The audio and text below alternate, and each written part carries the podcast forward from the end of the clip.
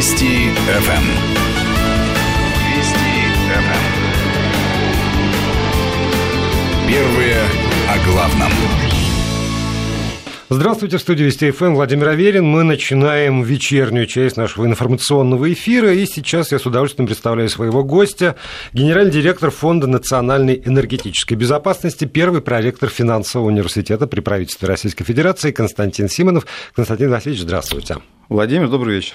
Вот с чего бы мне хотелось э, с, с вами начать разговор. Понятно, что сейчас все, по крайней мере, представители моей профессии замерли в ожидании пресс-конференции по итогам переговоров, которые сегодня проходят в Москве.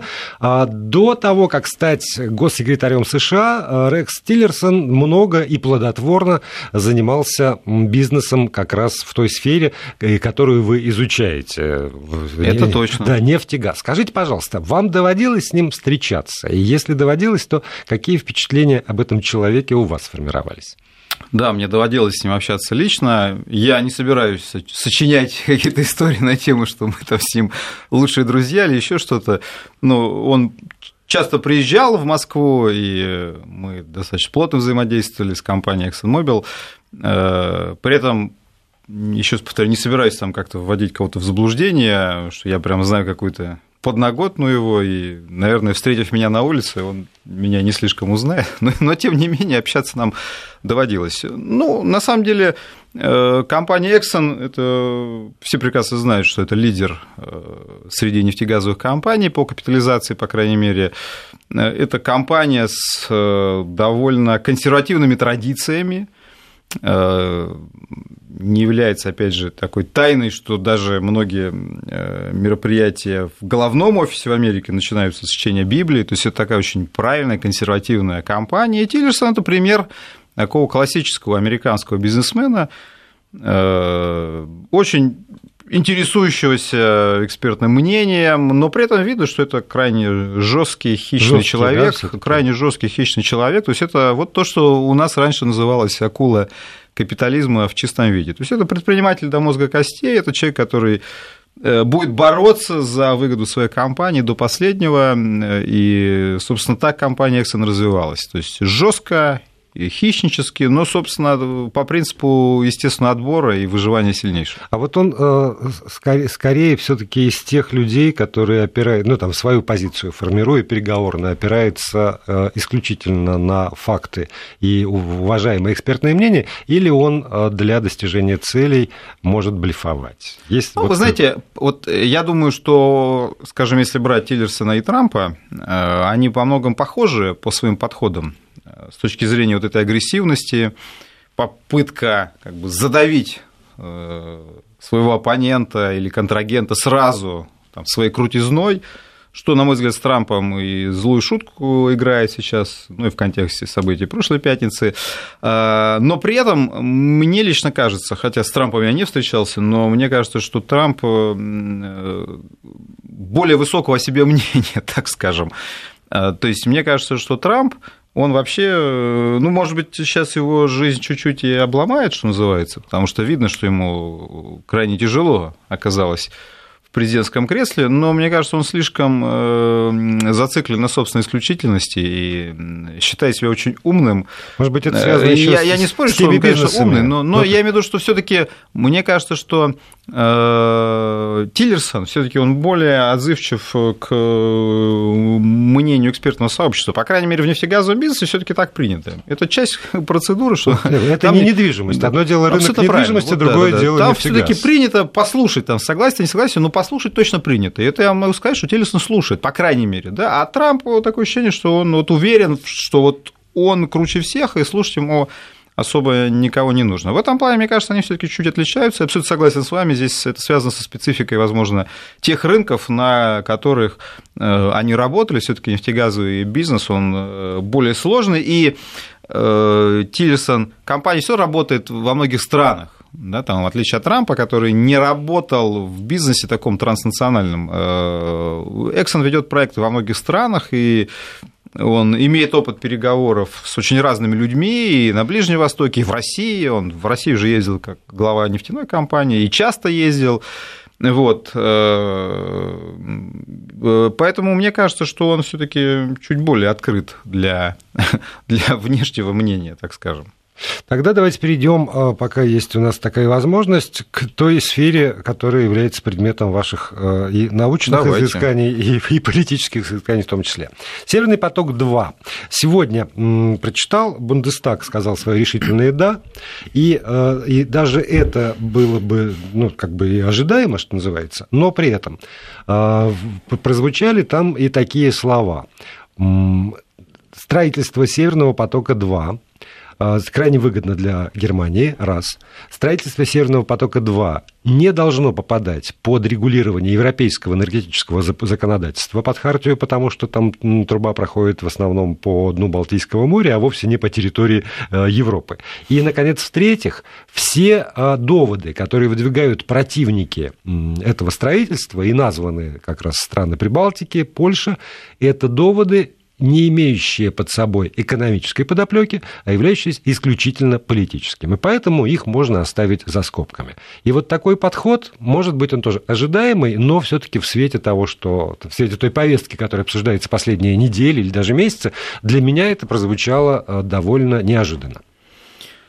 Ну, я, в общем-то, согласен с немецкими депутатами. Давайте попробуем разобраться э, по всей этой цепочке. Э, дело в том, что Северный поток-2, если мы говорим про, именно про Северный поток-2, это действительно морской газопровод, правда, как вы понимаете, морской газопровод не имеет смысла без сухопутного продления. Но об этом мы должны поговорить отдельно. Давайте пока с морской частью разберемся.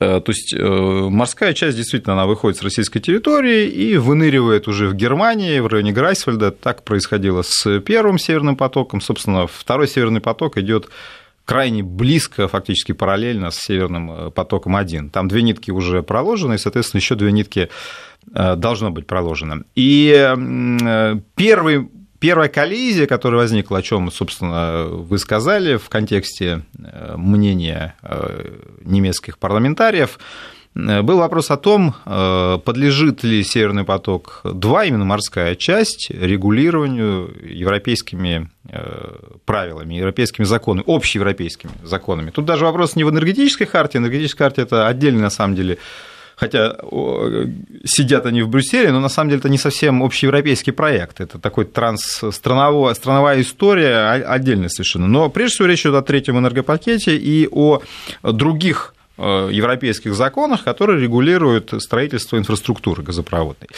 А, в общем-то, изначально Брюссель пытался сказать, что морская часть подлежит регулированию э, европейским законодательством, но тут сразу возникли сложности. Почему? Потому что когда э, согласовывали первые две нитки Северного потока, почему-то Европейский Союз так не считал. И Северный поток-1 Э, не подлежал согласованию э, с Брюсселем, потому что действительно морская труба и, э, в общем-то, европейским правом она не регулируется. Поэтому разрешение на Северный поток давали страны, не Европейский Союз как институт, а страны, по территории, в акватории которых эта труба и лежит сейчас.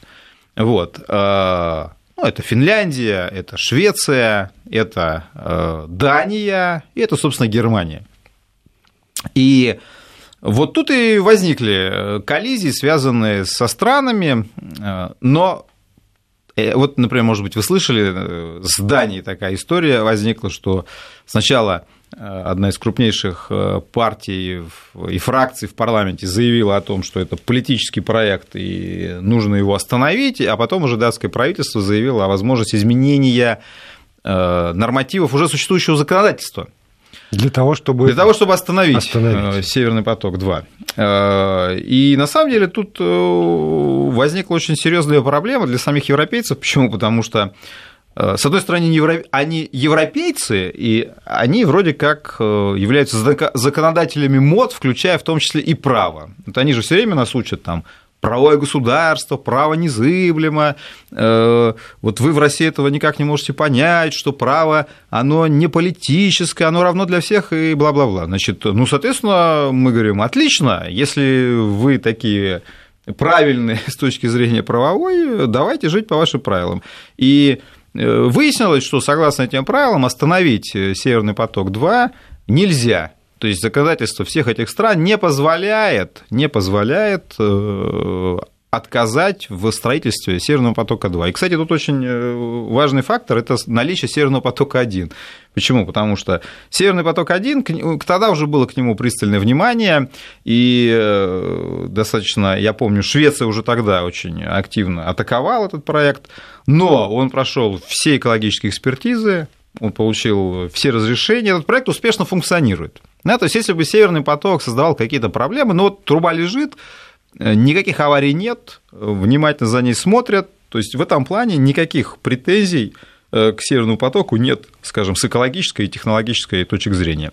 А, конечно, я помню, когда строили первую нитку, там тоже были отчаянные ребята да, в Швеции, которые были страшные. Да, ну они уверяли, например, что э, может быть высажен, то есть там с платформ, с которых строится Северный поток, Россия может высадить десант в Стокгольме. То есть, ну это, это, это этого бреда там довольно много было высказано. Это еще до Крыма, да, то есть можно представить, э, какой уровень там паранойи у некоторых политиков в этих странах сейчас есть. Но есть э, законодательство, и э, вот взять и не разрешить, э, согласно нынешнему законодательству, просто они не могут. И вот тут Дания вступает тоже в некую коллизию, говорит, давайте мы тогда это законодательство как бы поменяем так, чтобы у нас были варианты это сделать. То есть, э, а как вариант сделать? То есть, это просто назвать этот проект политическим, ну и принять какой-то закон, который позволяет, типа, там, политические проекты блокировать, потому что, согласно процедуре, ну, там ни к чему не подкопаешься. А, но вы знаете, там дело в том, что заявка-то уже подана, и процедура-то уже пошла, согласование. То есть в этом плане менять э, законы, находясь в процессе согласования, уже тоже достаточно некрасиво. Поэтому э, я думаю, что э, мы понимаем, с каким давлением внешним сталкивается Дания.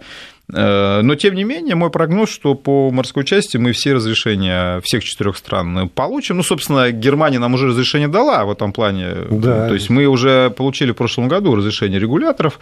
Вот. Э, я думаю, что здании будет больше всего трудностей, но тем не менее мы этот вопрос решим.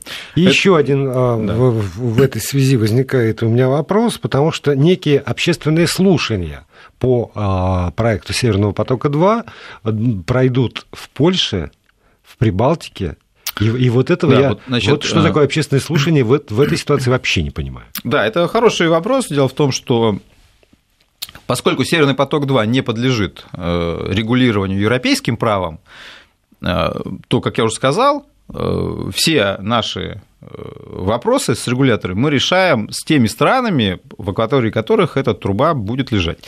А, Польша, страны Балтии никакого отношения к этой трубе не имеют. В этом плане по морской части Северного потока-2 мы с ними вообще можем не общаться. Но, правда, естественно, страны Польши и Балтии, они пытаются всячески придать этому проекту именно вот этот статус общеевропейского. Да? Ну и начинают раскручивать эту историю, что это российский проект, он опасен, политически опасен, давайте всей Европой будем от него защищаться.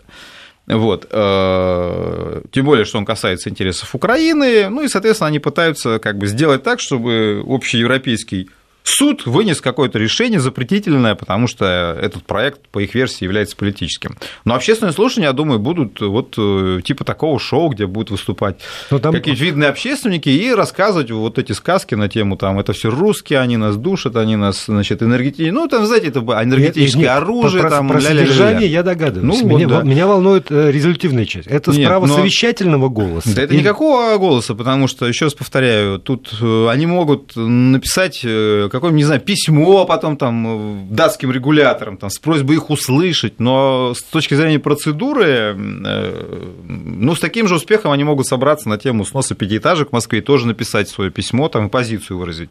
То есть, с точки зрения э, права, ну, они никак на это повлиять не могут. Но э, там есть проблемы, связанные с сухопутной частью. Дело в том, что из Грайсфельда трубу нужно будет продлять.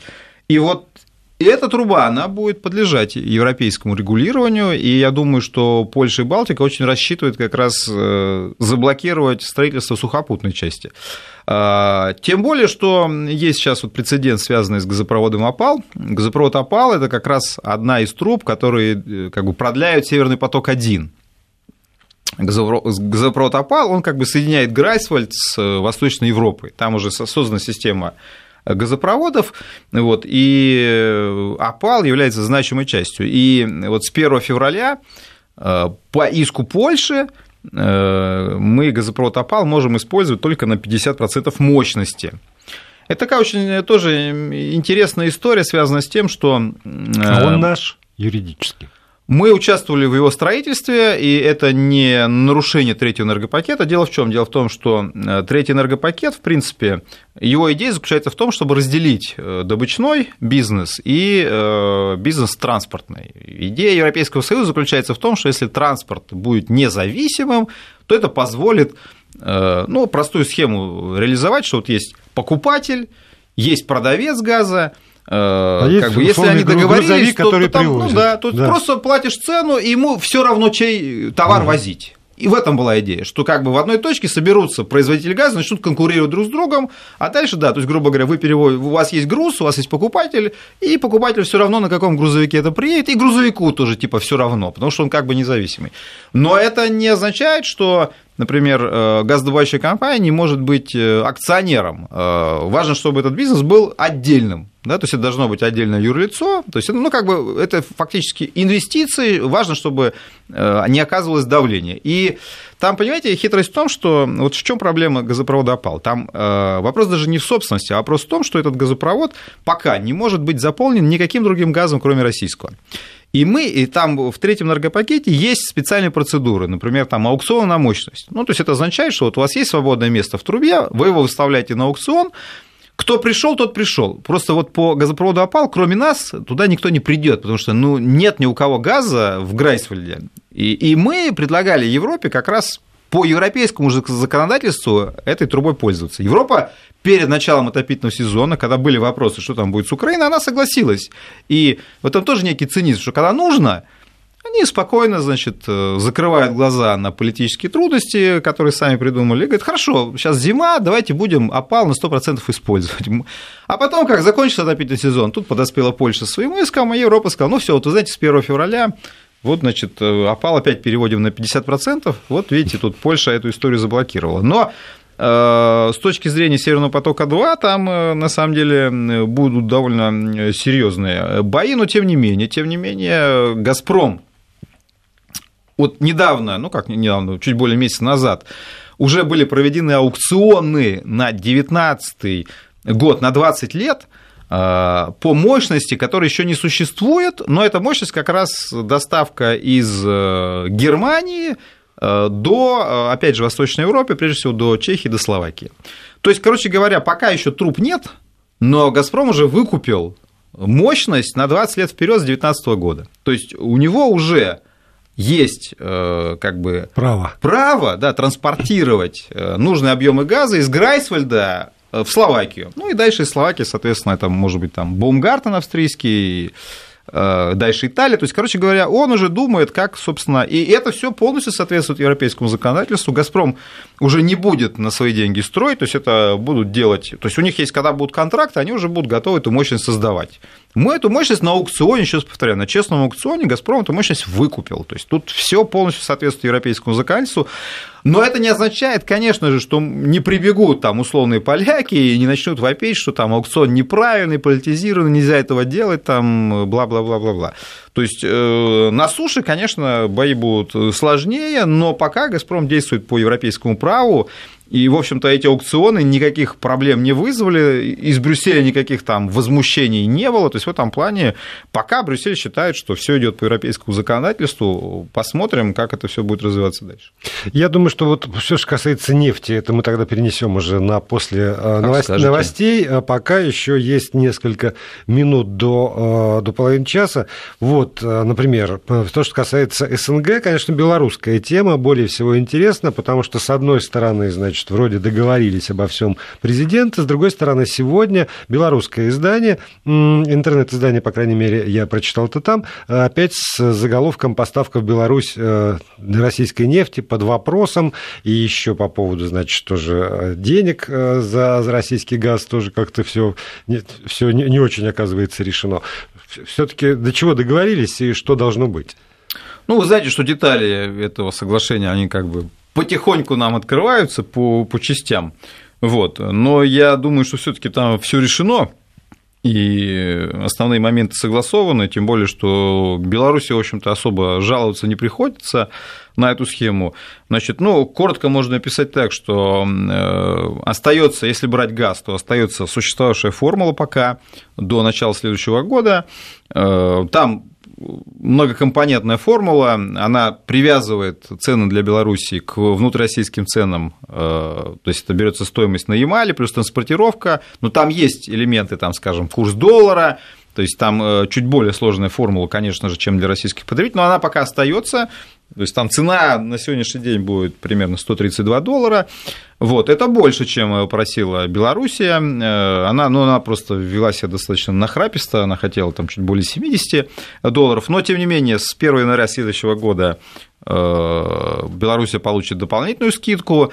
И потом, в 2024 году, вообще там рассматривается вариант перехода Беларуси на внутрироссийские цены. Это такой единый рынок Евразес, но это надо тут внимательно все взвешивать. Но с точки зрения нефти, э, напомню, что э, принято решение э, поставить в Белоруссию дополнительно без пошлины 6 миллионов тонн, которые Белоруссия получила возможность реэкспортировать дальше. То есть Беларусь даже их не будет перерабатывать, она просто их возьмет, и перепродаст, а, грубо говоря, ну, размер пошлины положит себе в карман.